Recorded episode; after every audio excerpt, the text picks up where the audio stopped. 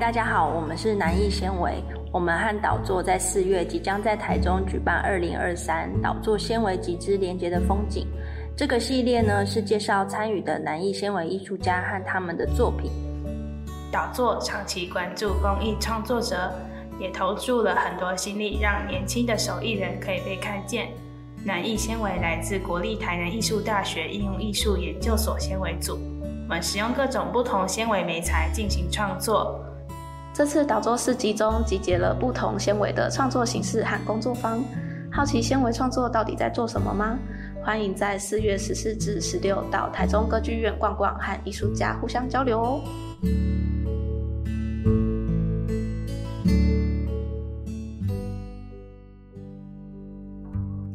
欢迎收听今天的艺术沙龙，我是安俊。那我们今天邀请到的艺术家呢是白灵昭，那我们都习惯叫她梅文。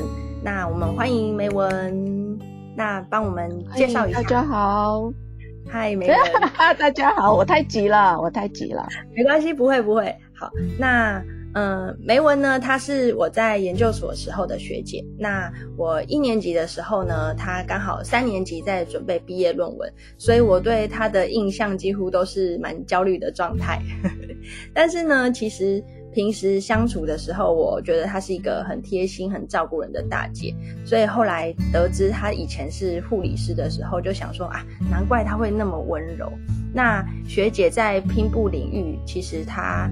呃，耕耘了蛮多年的。那我觉得他那么细心的特质在拼布上面，所以可想而知他的作品也非常的精彩。那他最近呢，还去日本参加了一个呃展览。那我们请梅文来跟我们分享一下你这个展览的一些心得跟想法，好不好？好哦，这次我参加的这个日本的展览，其实是在一年多以前就已经决定的。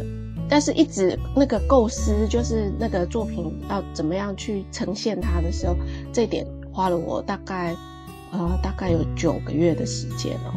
因为我一直想，我们一般看到的拼布的作品，就是，就是我们常常看到，就是哇，很会用裁缝机啊，然后很会切割啊，很会，很会，就是我们一般市面上看到。我一直在想，我要怎么样才能做出自己的风格。所以我花了很长的时间在思考这一块。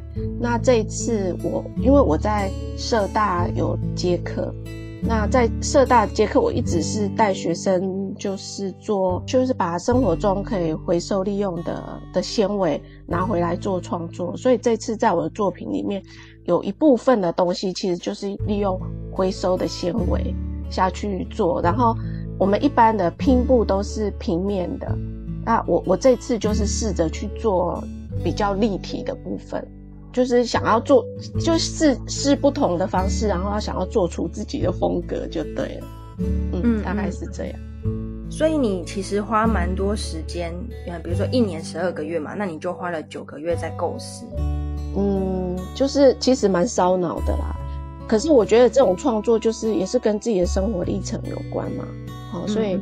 刚好我在社大，我一直在推，因为我在我我一直很关注纤维艺术这一块，可是也相对的发现纤维这一块，其实在我们的对于我们的地球造成了蛮大的污染，嗯，所以我才会觉得说，哎，其实我们应该更关注整个的环境这样子，嗯，那你这次的在日本的这个展览的，你的方向跟你的理念，可以可以再讲讲的更细一点吗？其实我我其实主要的诉求就是说，我想探讨人类想要表达一些人类跟这个环境的关系，因为我觉得我们人类现在一直觉得自己就是地球上的主宰。在不管是在任何的生物或环境里面，他我们人类一直这样认为。可是，在我的想法里面，我并不这样认为。我觉得我们人类其实就是地球里面所有众生物里面，不管动物或植物里面小小的一部分而已。我们应该要学习跟这个环境和平共处，而不是说一直要去攫取、去掌控。我觉得这个是不对的，因为这样你会造成不管是这个这个整个环境大环境的反扑，我们现在就在承受，开始在承受这个后果了嘛？所以我觉得，我我我觉得我比较主张的一个想法是说，其实我们就是这个环境的一部分，我们应该要学会跟这个环境和平共处、和谐的处在同一个环境当中。所以这个主要是我整个创作的的理念，还有想要诉说的一个一个想法，这样。嗯，那你刚刚说你这次的展览是你想要突破你以往的一些你的创作的表现，那你可以谈一下你过往的创作跟这次创作的两个不同的地方吗？呃，就是第一个就是因为在过去哈，我们在做拼布这一块，我们会买很多的布，我们所买的布其实是超远远超过我们所需要用的量。然后就是为了，比如说少一个颜色或少一个什么东西，就最后这些布其实是造成有有很多一部分是被束之高阁，就是放在边浪费掉了，就关在那里。然后我这次就觉得说，那既然我们的环境里面有这么多的，就是被丢弃的纤维，为什么我们不要再把它捡回来？所以我这次的创作里面呢。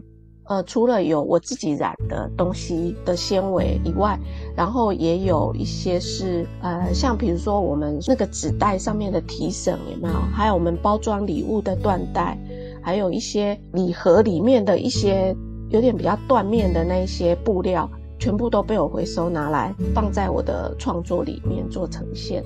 以前我们都是布料拼接，所以你可以用机器下去直接车缝起来就好。可是这一次。我整件一百多公分很大一块，我全部是手缝，全部用手去去捏、去塑、去塑造那个整个的布面的表面的那种呈现，所以它有一点点带有一点点像浮雕，就有点像立体的那种概念，但是没有完全是立体的雕塑，就是有一点不同于过去平面的拼布这样子。然后它也不是很轻易能够用你的机器可以做出来的，就有点像你在捏塑那种捏陶的那种感觉，就是你必须靠你的手慢慢，然后用针线慢慢去一点一点把它缝出来，这样。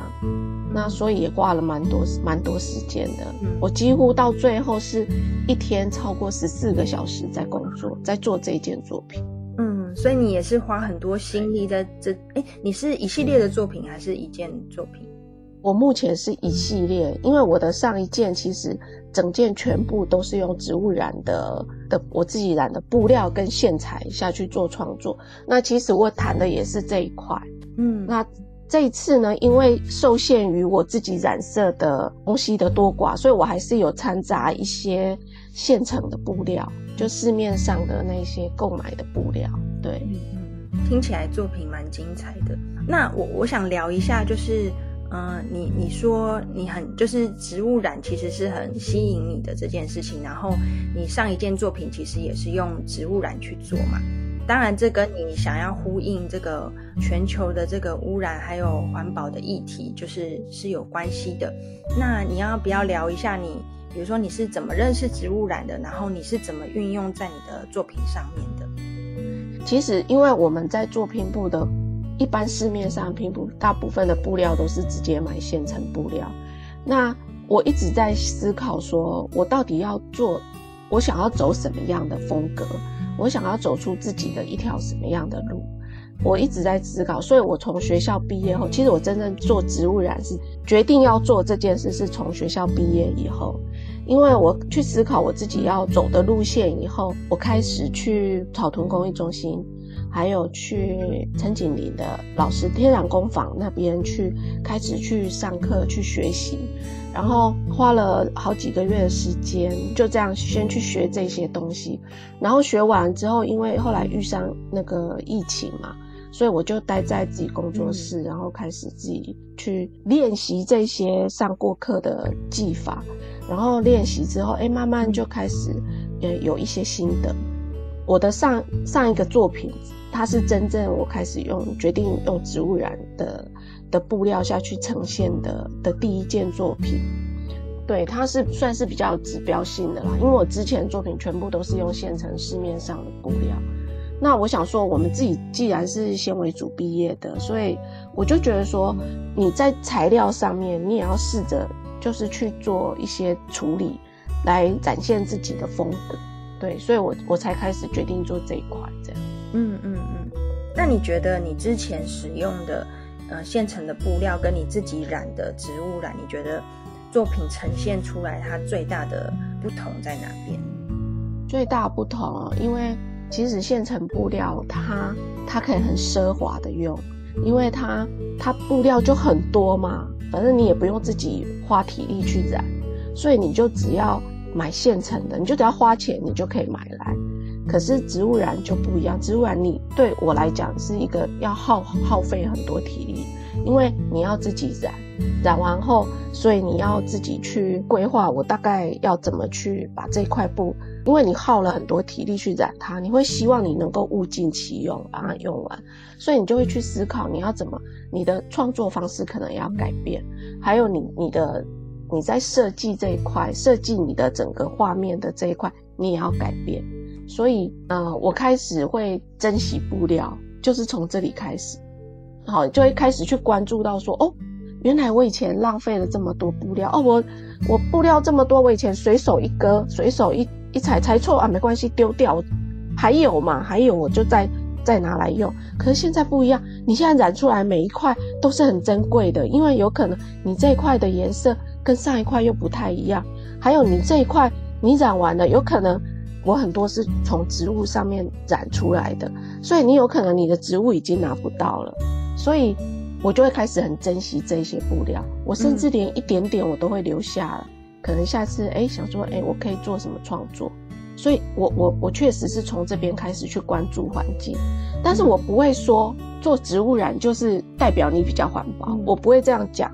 我觉得这就是自己想，对我来讲，植物染使用植物染的东西就是一种你对你生活的态度的一种抉择，你想要过什么样的生活，你自己去选择。我的创作我想要走这样的路线，但是我我可以说。环保这件事情呢，是我在做植物，然后自己才去做创作的过程中去反思出来的，才发现说，哦，原来以前我浪费这么多布料，我以前原来这么不珍惜，我以前原来制造了这么多纤维垃圾那种概念，不是因为我先认为认识环保才去做这件事，我是反向，所以反而是植物染带领你去思考这件事情，对。所以，我现在我愿意做这件事。我回收，我我试着用回收纤维来做创作。我也试着利用回收的这些植物的枝叶来做染色，然后再把它们染色产生后的材料拿来做创作。对，这是一个历程。所以这其中其实它的浪费是你是尽量减少它的浪费。对，所以我我在社大的学员很好玩，他们那天来上课，他他们他们真的也学会珍惜物资，因为他们每次在弄弄完，哎，老师这些线还你好不好？我说为什么？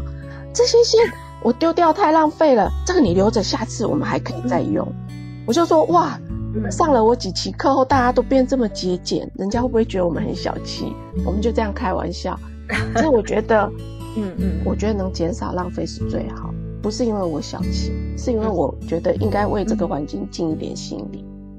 所以现在很多，呃，我我认识的朋友里面，他们比如说他们有多余的，他们就是用不到的布料，或者是一些纤维或回收的一些缎带啊，或什么绣线。甚至变色的绣线，他们会拿来给我，可是我会收下，我不会说啊你你这个看起来脏脏的，我把你丢掉，我不会，我就会收下，然后等到适当的时机，就跟着我社大的学员，我们一起做创作这样。那其实也是一个蛮蛮特别的经验哈，就是跟社大这些学员一起的，一起去有一个这样子的共识，然后一起创作这样子。对。其实这种创作就是也是透过生活的一些历练跟经验，会有一些改变。嗯，对。那你提到你在社大教课，那你还有在其他地方就是教学吗？还是你工作坊也有一些教学的活动？呃，其实哈，其实我工作坊有维持教学，但是是比较专业的。就是说，因为其实你来社大上课的学生。他有一些可能，他平常上班他需要舒压，那有一些可能就是哦，他在家他很孤，就是说，嗯，他平常比较孤独，他需要来这边结交朋友。那再来就是有一些确实是一些他想要再进一步有事业第二春的朋友，所以我的工作室呢，我只收那些未来想要有事业第二春的朋友，因为他们需要更进一步的学习专业的东西，他们就会来我工作室。那我可以可能就是教他们上一些专门的课程，我们有一些有一些证照的，好，然后他们就到时候他们如果想要利用这些证照去求职去干嘛是 OK 的，所以我的工作室目前呢就是会招收一些你想要拿证书的朋友这样子。哦，那我也有接一些外面学校。比如说，像有一些幼儿园，他们老师的研习营，嗯，因为其实这一块很重要，因为幼儿园的老师对孩子的影响是最大的。那我愿意好好的跟他们探讨这一块，因为我我觉得他们如果把自己先弄好，然后再去带这些孩子，其实对这些孩子未来是影响很大。所以我就非常重视幼儿园老师研习课的课程，嗯。那还有就是有一些是家长的研习课，那家长研习课也是很重要啊，因为其实从小的教第一个教育其实就是在家里，所以我觉得家长也很重要。那这这一块可能也来自于我曾经就是在家待了二十几年，孩子当家庭主妇的历练有关，因为这所以这一点我一直觉得很重要，所以我很愿意很真诚的去教他们。那。至于像有一些啊，比如说国中啊，或者是有一些大学啊，他们有这种类似像体验课，好，或者是乐林大学的老先生、老太太，也都会去教。我一方面除了说想把自己的一些理念告诉大家以外，其实也是也是增加自己的历练呐。因为我觉得说跟不同的年龄层，你该怎么去教他们，不同的性质的。课堂，你该怎么？你要准备什么样的东西？其实我觉得这是一种历练，所以我都很愿意接这样。所以其实也是一个挑战，对不对？因为你要面对的是不同的、不同的族群，然后他们有不同不同的想法，这样子。对，所以你也要了解他们的需求。嗯，的确。所以我最近就是开始在平扣影，我已经开通我的账号了。我想要贩售我自己的东西，那其实，其实，在做这一块的时候，其实我的目的不是为了赚钱，或者是我要做的多厉害多厉害。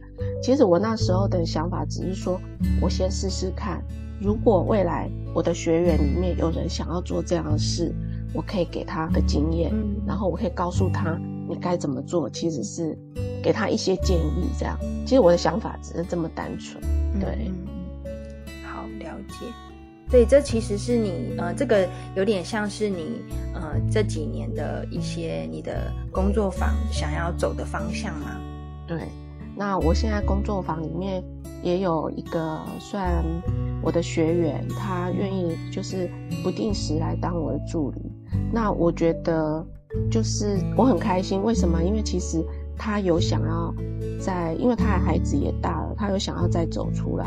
那我也觉得说，哎，我如果能力可以，我就带着他一起出来，然后或许未来他也会有他的一片天空。那这个就是因为我站在我自己过去是家庭主妇的心态，所以我会期望，就像我以前也期望有人能拉我一把那种想法，就是说，你你不用给我太多，你不用给我太多，但是你很小的一把力气，对我来说我都是很感恩。所以我也希望我能够尽自己的一小把力气，能够给一些人呃算协助这样子。嗯嗯嗯，对，就也可以分享你的经验，然后嗯也可以协助别人这样子。对，好，那嗯你有特别想要再补充什么部分吗？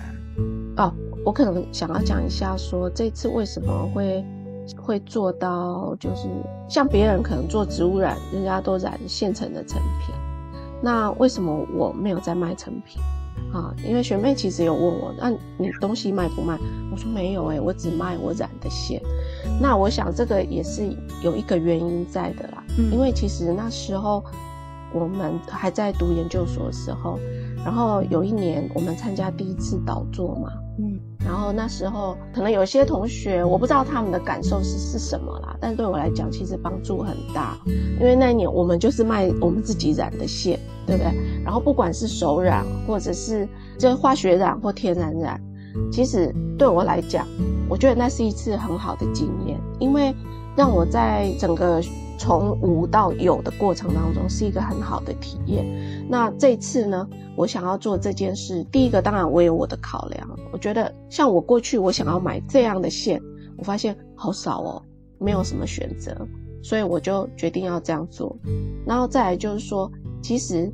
可能未来会有商品，会有那种就是作品贩售也不一定。但是我目前就是觉得说，我应该要专注专注在这一块。我不应我我不想要这个要做，这个要卖。我就是想要专注在线材，尤其是刺绣的线材，因为刺绣对我来讲，它是我的专长。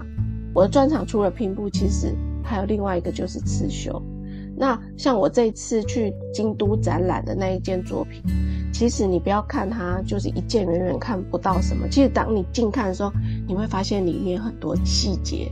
它的细节就是它整个画面全部布满了刺绣。我手绣的那，就是整个刺绣，我把它绣了整件都是。所以，我未来我自己的发展方向就是拼布上面我会放入刺绣。可能会有些做刺绣的人说：“哦，不伦不类。”做拼布的人说。哎呀，你也不伦不类，你为你你那么累干嘛？你用机器就好啦，刺绣机踩一踩就 OK 了。可是对我来讲，其实就是我选择，我就是想要用手绣，然后我就是我绣的材料就是我自己染的。那你看我的创作跟我要贩售的东西其实是有相关的，所以我觉得这这才是我真正愿意做的，就是我的创作跟我要贩售的的东西其实是有相关联。我觉得这对我来讲，或许它会比较走的比较长久。如果说你你自己创作的东西跟你要贩售的东西其实没有什么关联，你可能我我想可能很快就会结束。所以我是真的愿意要比较长久做这件事。然后还有我有一个，就是我有一个观念想表达，就是说我们现在很多人在做植物染。可是有一段时间很夸张的，就是说，有的人会为了要染东西去砍那个树，甚至砍到后来那个树就死掉了，或怎么样，或就毁掉了。可是我现在的想法就是说，我比较追求的是，我今天是修剪树木下来，那些树枝丢掉，树叶丢掉太可惜了，所以我把它回收回来，然后让它再发挥它最后的生命的价值。我们把它拿来染东西，最后再把这些染成的材料拿来做我们日常生活要用的东西。我觉得这种感觉比较像整个生命循环的的再利用的一个过程。我知道有一些是本末倒置啊，但是我觉得现在慢慢大家的观念，因为环保的概念呃意识在提升，大家观念慢慢越来越好。就是说我不会为了要我要染色把那个树砍掉砍死。那我我想要表达就是说，我现在在做这些所有的植物染，除了中药以外，我们用的素材中药以外，就是说除了中药跟一些我们可以买到的现成的一些粉末状的，就是等于精炼的一些动植物的材料以外，其实我很多都是用现成植物修剪下来的枝叶染的东西。哎，这就是我想要推出去，让大家知道说，哎，这就是我的想法，我的理念。这样，我做这植物染，我的理念，我们是应该要，呃，为了这个树长得更好，或这个植物长得更好，我们给它修剪。那我们也不要浪费它修剪下来的枝叶，我们把它剪收回收起来，然后让它再发光发热，然后最后我们把它染成了东西以后，制成我们日常生活要用的东西，然后我们。我们再去呃照顾这些植物，就是让这些生物，你从土地长出来，你最后是让你自己发光发发热，然后再回归到这个土地的概念。所以，我我就是要讲出我的概念，就是说我所谓我的回收利用，除了是我刚刚讲的被废弃的纤维回收以外，包括这种树干或者是这种枝叶的回收。我带社大学员在做创作的时候。其实我们有里面，里面有很有一些创作里面是我带入植物的枝干，所以我都跟他们讲，如果今天你要修剪树枝，那些树枝是可以留下来的，我们可以做什么创作？我就带着他们做创作，比如在枝干上做织布，或我们在枝干上做花边结缠绕，就是把这些东西我们也不浪费，拿回来做回收的创作这样子。嗯，这个就是。我我我的理念啊，就就是这样。嗯，所以刚刚梅文讲到两个很重要的哈，就是嗯，你创作的东西跟你贩售的东西要有相关联，那个商品才会长久。然后另外一个是梅文有提到，嗯，为了染色去砍树，其实这件事情是有点矛盾的，反而想要做天然染，结果却破坏了生态，这件事情也是蛮值得我们去思考的。嗯，那美文在那个市集里面的话，你会贩售你刚刚所提到的天然染的线材吗？会。那那个线材是，嗯。你除了你刚刚讲的那个绣的，就是刺绣的线材，还有其他的线材是吗？目前呢，我呃会先出三种不同的款式，一种呢就是就是我们二十五番的绣线，啊，它就是有六我们一般的刺绣线，它是棉线的。那另外一种就是羊毛绣线。羊毛绣出来其实跟棉线绣出来的质感是不一样的，好，所以这一款我也会出。然后再第三种就是比较粗的棉线，它可以拿来做编织，可以拿来做织布，也可以。事实上，你要拿来做一些刺子绣也可以，因为有一部分的人是把它拿来做刺子绣，也是做刺绣的一块。所以目前我可能会先出这三种。对，然后还有一个就是要讲，就是说我那个里面的颜色呢，可能有一些比较，比如说我是用中药下去染的，它可以定制，因为它可以比较容易取得材料，所以我就可以再重复做它。但是只要是从植物染，从真的植物的枝叶里面拿出来染的，可能就第一个必须看季节，然后必须看我有没有获得材料，所以这个是比较有限的。那如果要买，其实可以先买这种，对，因为它不见得会定期出。对，就是你你的意思是说，那个植物是你自己去采的，那那个采的它不一定是，呃，就是它的数量是有限制的，不像去中药行买买的药材的话，它它的呃来源是比较容易取得。那如果是你自己去采的话，那个数量可能就不多，这样对吧？对，因为它基本上我就是我自己种的，就在我的花园里面种的。那我不可能把它都都弄死嘛？对，一定是等它依着那个春夏秋冬四季这样，我去做修剪的时候才会有。嗯，好。有兴趣对植物染有兴趣的，那对线材也有兴趣的，那我们就欢迎到时候到歌剧院来，我们来逛逛。那很快呢，我们的访谈也差不多要进入尾声了。那感谢梅文今天接受我们的采访。那如果想要知道更多梅文的作品呢，嗯，我们可以到他的 IG 跟他的脸书追踪。梅文要不要跟我们介绍一下你的 IG 跟脸书的名称？好哦。我我的脸书跟 IG 的名称是同一个，就叫做木兰手作坊。木呢是羡慕的木，兰是山兰的兰。那我想稍微讲一下它的由来，就是羡慕山兰的意思。因为我小时候是住在那种普里那种很乡下的地方，周围都是山的盆地里面，所以对我来讲，山兰呢是我小时候的一个。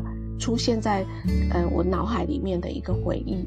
所以呢，我那时候当我走出那个盆地，出来外面大都会居住的时候，我常常会回想起过去那种山岚在山间，就是自由飘荡，然后就挂在那个山上，就很像一一条白色围巾啊，或什么的那种雾气。所以我很羡慕他们能够自由自在的这样过着这种日子。所以我因此取名了叫做木兰，羡慕山兰。然后为什么叫手作坊？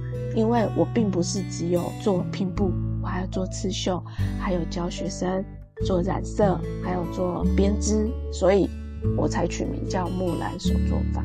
所以也欢迎大家可以上去逛一逛，这样。